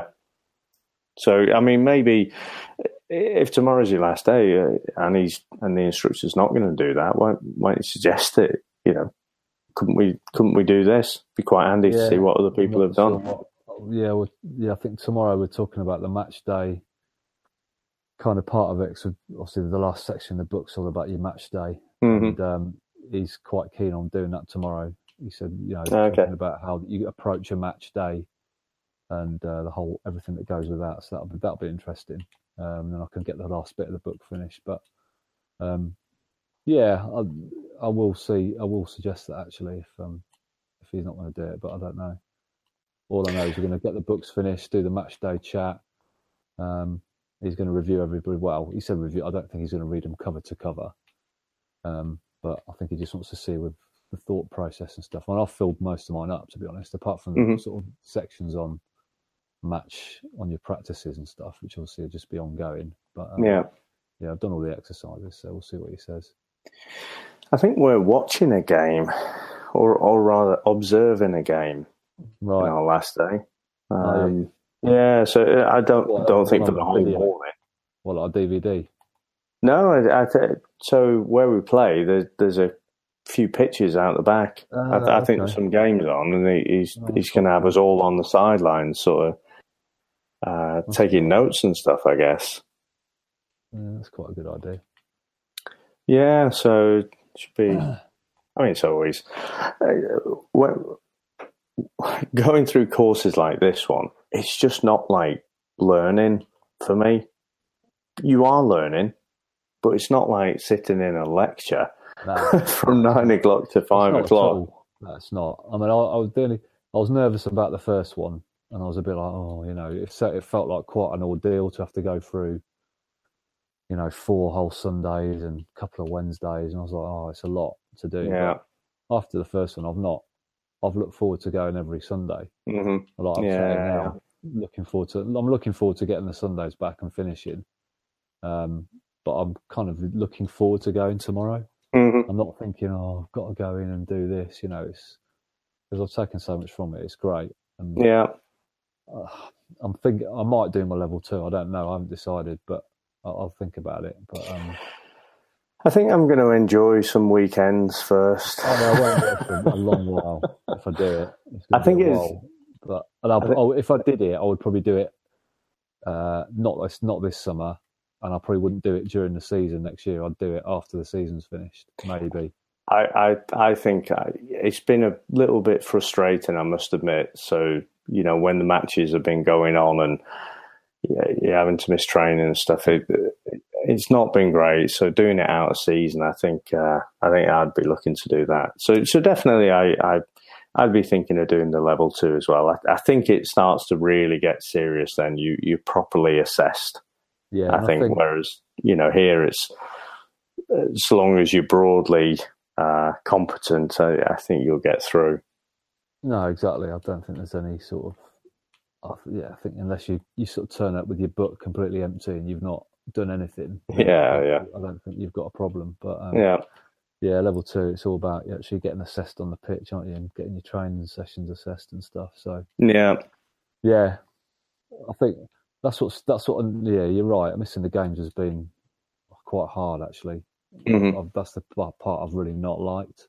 yeah, when uh when our club said, "Oh, you know, you've got to do your level one," I sort I said, "Oh, you know, is it all right to do it kind of out of season sort of thing?" And they were like, "Well, we'd rather you did it in season because then your kids will get the most out of your coaching," which I can see totally. And obviously now I've done it, hmm I can see that. But every other bloody coach at my age, the season's finished.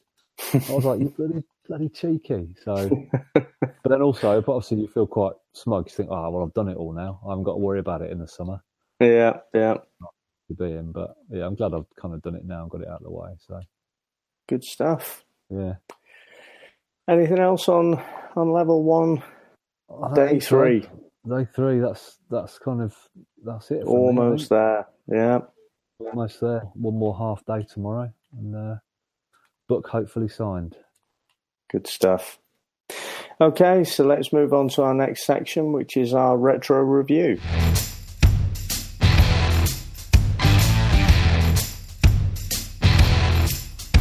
Okay, so today we're going to be talking about Brian Clough.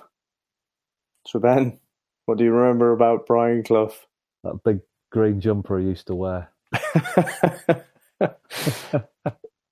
No, he's a legend, isn't he? Um, obviously, our memories of him will be at the tail end of it. Well, I wouldn't even say the tail end of his career. Probably, we probably had a good ten years of Clough, Cloughie that I remember well from obviously following football. But Mhm. I just remember the not obviously probably the Nottingham Forest team he had is probably the main memory, and the the, the thing that was so gutting about Brian Clough, he never won the FA Cup. In remember watching the '91 Cup final when Gazza got that injury. Yeah, yeah. and they didn't win it, and I was so I was so disappointed for him, and he just looked a bit he looked he looked a bit gutted at the end, and I felt really bad for him. But that Forest team he had were really they were a really good team to watch. Um, and what I remember a lot about them as well, well, the main thing is he bought a lot of players in for for kind of peanuts. They never Yeah, spent much people- money, did they, Forest? people like Ian Woan, for example, who Mhm. hardly cost anything. Gary Parker. de- decent player. Gary Parker, you know, Gary Crosby, Steve Chettle, all these players, they either came through the ranks, obviously Nigel Clough, even, Des even the- Walker. yeah, and even strikers like, you know, Nigel Jemson, Tommy Gaynor, they're all really bargain buys, but they're always in the top four or five of the old first division. They're always knocking around and they're always they always play decent football. Um, and he's just a motivator, isn't he? And you read about he was never really at training. He used to turn up for training like twice a week, apparently, or something, Mhm. and you wouldn't see him for days. But on a match day, he's there, few words, bang. You just you just wanted to play for him. And I think it's funny because you look at Martin O'Neill, and I think Martin O'Neill's cut from the same cloth when you read a lot about Martin O'Neill, he doesn't do a lot of training.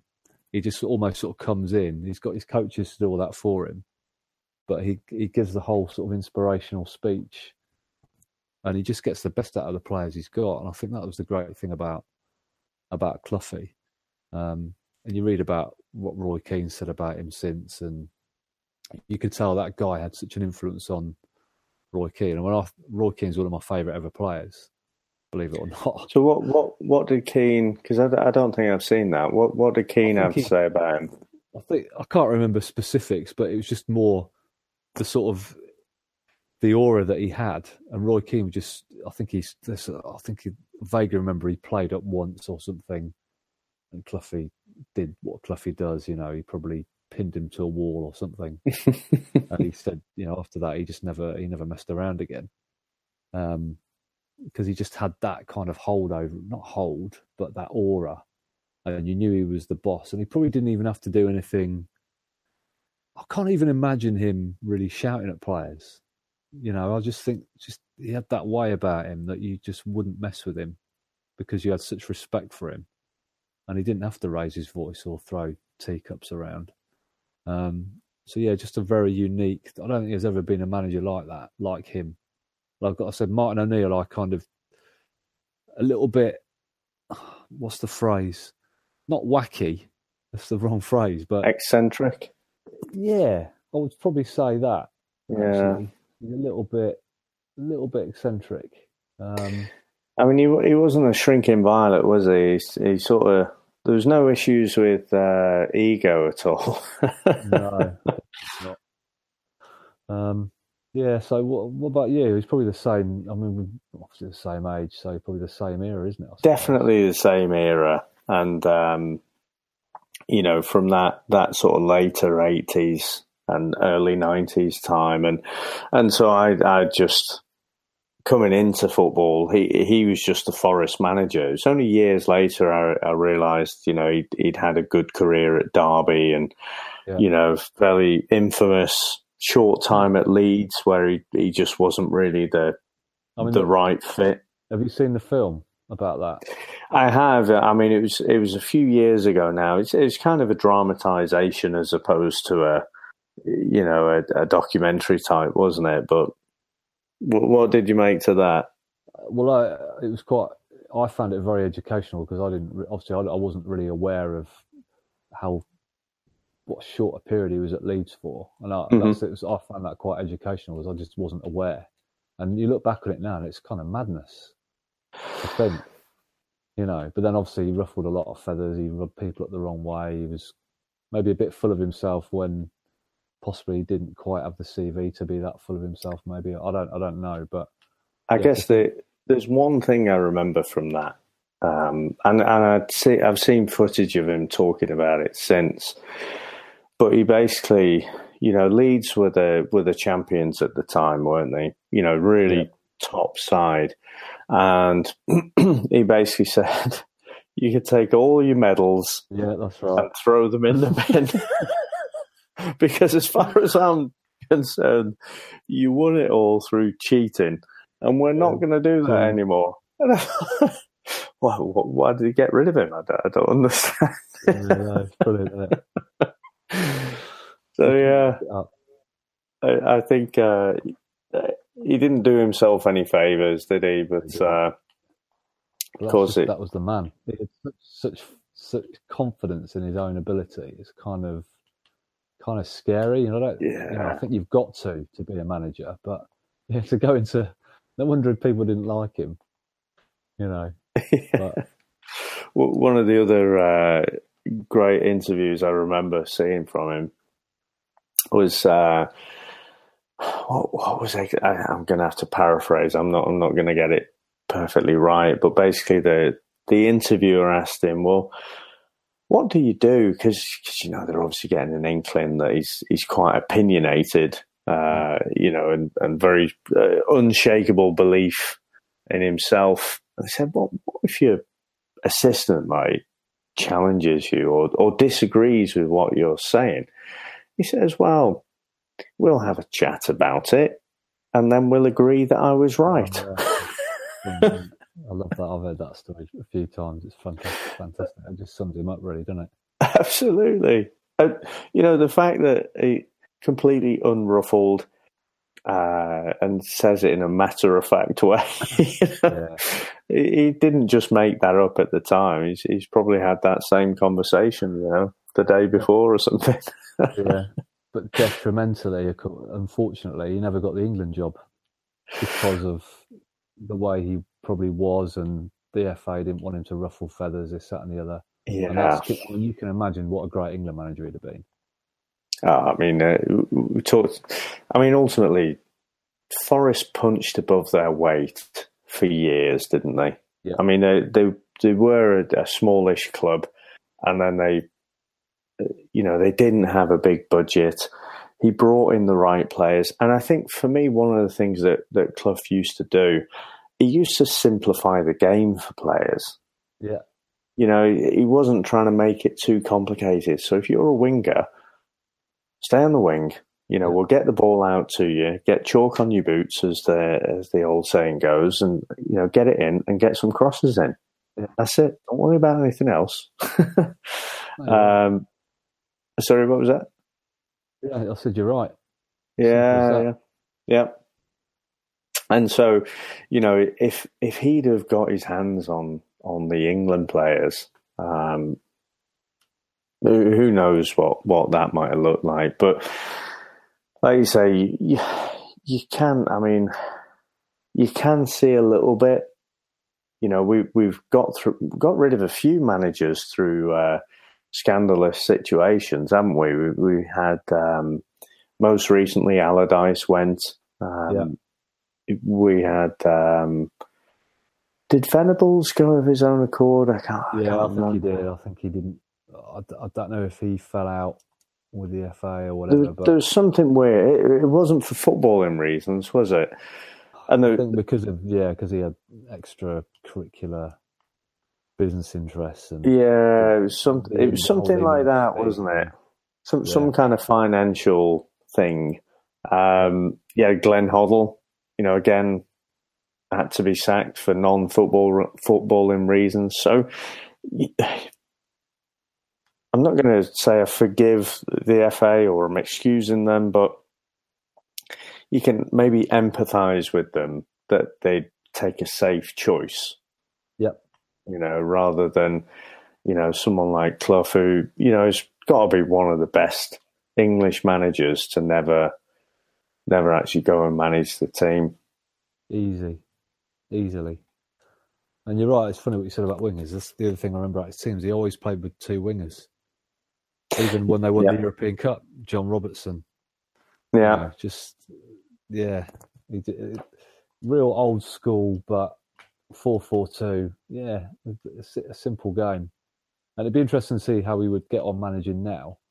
So I don't, I don't think he'd struggle now, but it's just the whole. It'd be interesting now the game's changed so much. What how what how would he approach it? He'd probably do it, I would guess, very similarly, but.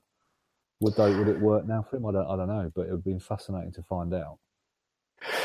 Well, I think who who knows. I um one of the you know again you think you don't remember that much and and you don't you forget a lot more than you remember probably but one, one of the things I, I do remember he was talking about football agents right. and of course you know I bet you love them through yeah exactly. You probably know where this is going. So through that, the early nineties, you know, the money really started to come into the game a lot more than it ever had done before, and so you get people outside the game then, more and more football agents getting involved. Yeah, and I'm sure he said something like, you know, if if uh, football agents were around, you know, when Shankly was around, he said I'd have held him down and he'd have thumped him, like you know, Some, something like that. And it was like, you can't say that, Brian. well, he, he kind of could though.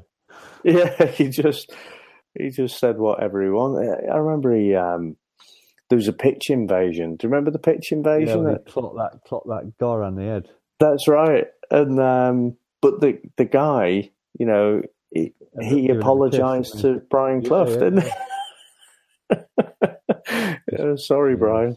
Yeah, absolutely genius. Loved that. I love that. I remember that whole thing. I remember watching that on the news at the time, thinking, "What is going on?" Just running around the pitch, giving them a clip he round the ear he used roll. to kind of get away with it because of who he was. Yeah. Oh, he, he did have a massive sort of aura around him, didn't he? The Wasn't only it- shame, the only shame for me is that he. Ah, do you remember the sort of sad days at the end where they? I think they got relegated, didn't they, Forest? And he was just kind of a real. I think obviously had a- other problems going on, and he's just Yeah. a shadow of the man he used to be. And it was a real sort of sad. You almost wish he'd gone out on a high. Yeah. And I don't think people will remember him as being a down and out or anything, but it was just it was so sad to see the sort of decline, and he just stuck to his principles all the way through. And in the end, he kind of they kind of got found out, and they struggled, and he stuck with it. And yeah, it was just kind of sad to see, really. I think the so- I guess for me there's there's two things. There's physically, you know, he looked like he looked like he was hitting the sauce a little bit. Well, I know- that's been well proved. That what's been confirmed since, isn't it? You re- you know, Yeah, I was I was being diplomatic there, you know. very diplomatic. but he was he was at the time there was there was no doubt, you know, he, he was hitting the sauce quite a lot, and um, they they were a seller club, weren't they? So you know they had to sell on generally their best players, and Yeah. so clubs who do that, you you can only do it for so long, and keep Yeah. finding those new gems. So you know, I think they just probably reached that tipping point. And I remember all of that season seeing on just about every match of the day, well, Forest are down there, but they're too good to go down. yeah, And that that phrase, too good to go down, I, I just remember being used over and over that that season. And I remember, I mean, Roy Keane was playing in that side, and, and he ended up playing Roy Keane at centre back. Do you remember? yeah, I do. And again, you, you sort of think, right, well, yeah, he is your best player. You're leaking goals, but I'm not quite sure that's the right answer. Yeah.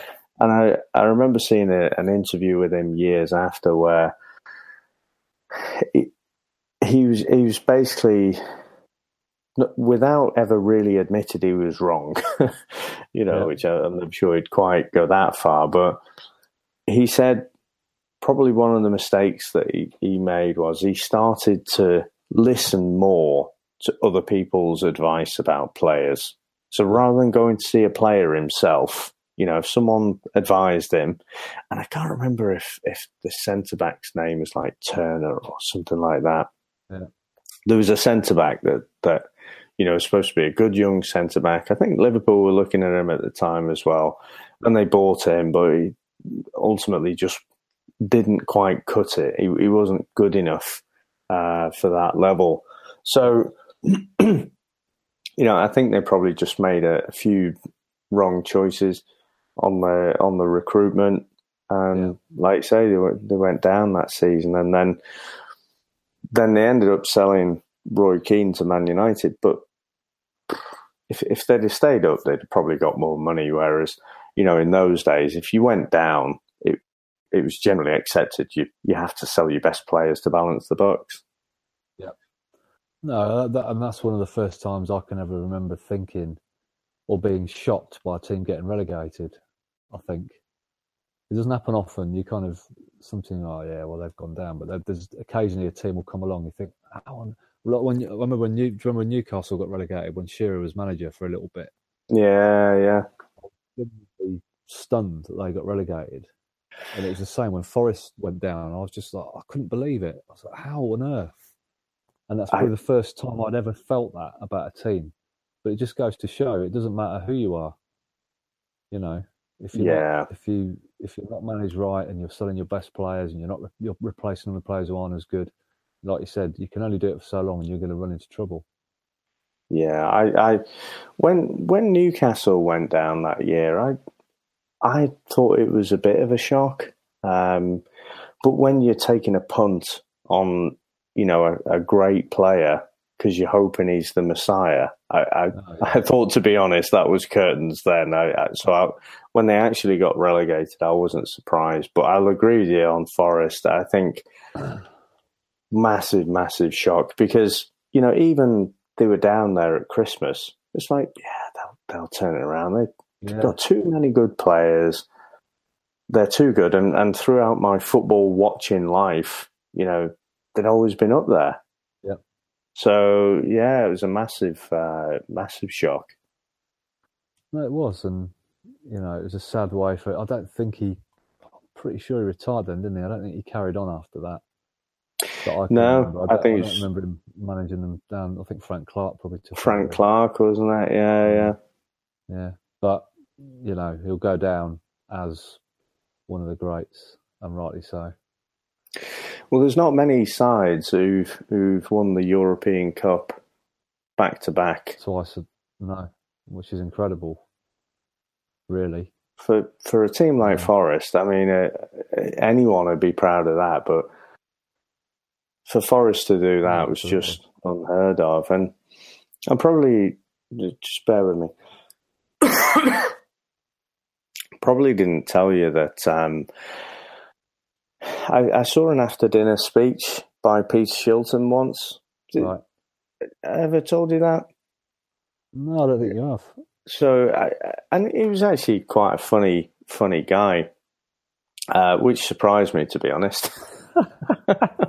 and he, yeah, he, he, wouldn't he wouldn't come across as a life and soul to me. To be fair, no, I, th- I think you know some of it was well practiced. I think you know when he got yeah, to the yeah, end, yeah, he sort of said, uh, you know, because uh, throughout his talk he was talking about alternating keepers between him and. Uh, alternating the England keepers, so that meant him and Ray Clemence basically had to share the number one position. Right. He got to the end of the talk and he said, uh, "If you've enjoyed my talk, I'm Peter Shilton. If you didn't, I'm Ray Clemence. hey, Which wow. I thought was quite uh, was quite good. But he was talking about the second um, cup final and, and that they played Hamburg, and he said they were just brilliant. and he said it was real backs to the wall stuff. And and I I you know I've never seen the game to be honest. I, I just got what he's saying, I, I just take that at face value. Yeah. But the way he was telling the story, it, was real backs to the wall stuff. They managed to get a goal, but then, you know, it's, it's just backs to the wall, right? Try and hang on, but it didn't look good. And uh, someone got injured at some point. Uh, one of the one of their international players, one of their better players, and uh, it, it was the days of two subs. So, you know, God, and they'd yeah. had a few injuries. And so they ended up with this young lad on the on the bench. And so there was no choice. They'd already used one sub, and there was no other choice than to to consider throwing this young lad on the bench. And so, so he said the first thing that happens is, you know, the the injured player sort of hobbles a bit and looks over at the bench and everyone sort of looks over at Cloughie and he said, you just see this big, massive finger coming out the dugout, you know, this pointy finger, get back out there. so you have to stay out there. But then he tells this young lad, you know, right, start getting warmed up. And so, uh, you know, this, he said, this lad's really nervous. You can see he's, he's hardly played for Forest, let alone a game of this magnitude. Yeah. But he's he's sort of trying to do his warm up and stuff, and then it's obvious this other player's got to come off. So he sort of turns to him and says, "Right, get your tracksuit off." And he says, "This this young kid, he's fumbling with his tracksuit. He can't even get his zipper off his tracksuit. He's so nervous." And so Cloughie's he's sat there with his arms folded. Now I'll give you the very sanitized version. This is not obviously what he said, but uh, for the recording, I'll uh, I'll give you the sanitized version. But he turns to his assistant. He says, "Right, we're in the deep stuff now, then, aren't we?" you know, so this young kid can hear him. And then, so, you know, the legend has it that he goes, right, I'm going to show you, you know, whips off his tracksuit and then goes on and has the best sort of 12 minutes of his career, you know, and has a, yeah. has a bit of a blinder there. So I, I thought that was a nice little story. I've, I've never seen, you know, a, um, an interview to, to validate what Shilton was saying that day, but uh, yeah. it, it, was quite a good story. I like that. But yeah, so um, so yeah, anything else? Anything else on Cloughie? I mean, there must be tons yeah, of I think we're too quotes young, and things. Yeah, we're, we're, too young, mate, to, to think about all those other great years he had. That's my excuse, anyway. Yeah, but like you say, I mean, the the football that they played, and again, uh, you know, it was possibly we were talking about Wimbledon the other week, weren't we? And the influence they had know, on the English game and, and them going a bit more, you know, a lot of the teams going a bit more direct. Yeah. And no, I think, yeah, exactly the same in the in the other way for the for the football that was played. And like I said, it's a simple game. And tying it back to the the coaching course again, the guy keeps saying it's a simple game. Mm-hmm. You don't need to overcomplicate it. You know, it's two teams. One's trying to score in one goal, the other's trying to stop them, and also scoring that goal. And it's kind of that's what you sort of have to tell yourself sometimes. And I think, you know, he was a real advocate of that and keeping it simple and just playing good football. And you know, that's the way it should be played. Yeah, yeah. I think what you know, you know, it's just popped into my mind. Actually, I, I was trying to think when did Des Walker go to Italy? I wonder if that sort of was a little bit of a nail in the coffin because he was there as long as I can remember watching football. He was at Forest and he was head and shoulders the best centre back around at the time. He was awesome. And then he he sort of went to uh, Italy and not not quite sure what happened because he never came back the same player at all, did he? But no, I think didn't. losing him was a massive blow to Forest at, at the time. Yeah, I don't want to digress too much, but Des Walker, I can honestly never think, I can't, I'd probably struggle even a more rapid decline of a player that I've, I'd ever seen than than what happened to him. It was it was unbelievable. In Shevchenko. yeah, no, that's actually, I'll give you that one. Um, but but it's I mean, there's not many, is there? That, yeah, I, I, mean, Des, there's that you know that song "You'll Never Beat Des Walker" and all this. Yeah, yeah. True. He was he had everything, and then it was it was like he somebody cloned him, pub player, and he's not as extreme as that, but he was just I don't know, he was just nothing like the player he used to be. And I, I remember watching him play for England, and I can't remember, mm-hmm. like, it might have been when we drew with Holland or something and he just got absolutely skinned for pace and gave away a penalty. And I don't think anybody had ever seen that before. Yeah, yeah. But the weird thing was, he was. It's not like he was even that old. He was still in his pomp, but mm-hmm. it's like like he said, he'd gone there and he was just shot to pieces. Yeah, really strange, really strange. But yeah, that's weird. Again, another one that Clough, another Cloughie gem, I guess you'd call him. Yeah, yeah, absolutely. His pomp. So yeah, strange. Okay then. I think we'll uh, we'll wrap it up there then. We will, and we shall reconvene for the final the final day. We can hopefully both sit here and say, "Yep, we are done, ticked off." So that'll be a good discussion. Yeah, definitely.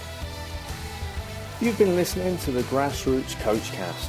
If you do like the show, then please go ahead and hit that subscribe button on iTunes, Stitcher, or your podcast catcher of choice. And while you're there, we really do appreciate those five star reviews or a Go Lazzo that helps other people find the podcast. You can get in touch with us by email at grassrootscoachcast at gmail.com or if you want to tweet us at grootscoachcast, we'd love to hear from you. So once again, thanks for listening. Um, hope you enjoyed it and we shall catch you soon. Cheers. Cheers, Ben.